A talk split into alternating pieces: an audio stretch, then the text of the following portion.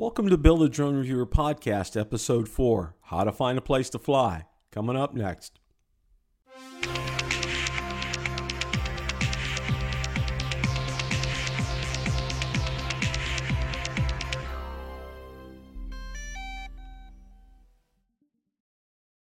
One of the questions that I get asked on a weekly basis is Bill, how do I find a place to fly?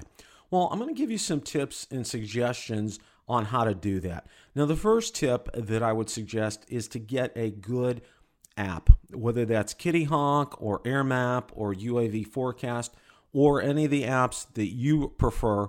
They all provide accurate information based upon parameters uh, that you input, whether or not you're a Part 107 pilot or a hobbyist pilot and they give you the information back accordingly as far as no fly zones and where you're near airports. Now, one of the things that those apps really aren't good for is to be able to tell you, for example, you know, if you're in a city or a county park, on whether or not you're prohibited from flying there. Sometimes they do that, but most of the time that information is not available. So, Bill, how can you find out information like this?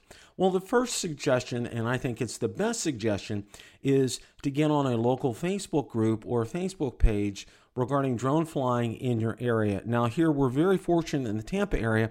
There's a Facebook group that I'm a part of in the Tampa area that where the admin has posted a map on places that you're able to fly. These places are verified that they are okay and that you're able to fly there, which I think is absolutely fantastic. So this word of mouth is is is I think absolutely a great thing to be able to know whether or not you're okay to fly there.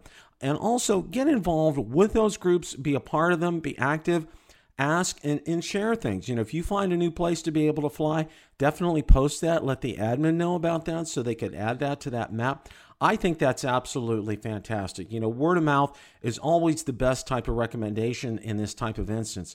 Now, if that happens to fall through or you're not able to find a local Facebook group or a Facebook page, you know, I would obviously ask around to other drone pilots if you know them in the area. And as a last resort, I would contact your local city or um, county government to be able to find out if there's any ordinances prohibiting you from being able to fly in that area. Thank you so much for listening to Bill the Drone Reviewer podcast, episode four. And remember, it's a great day to fly.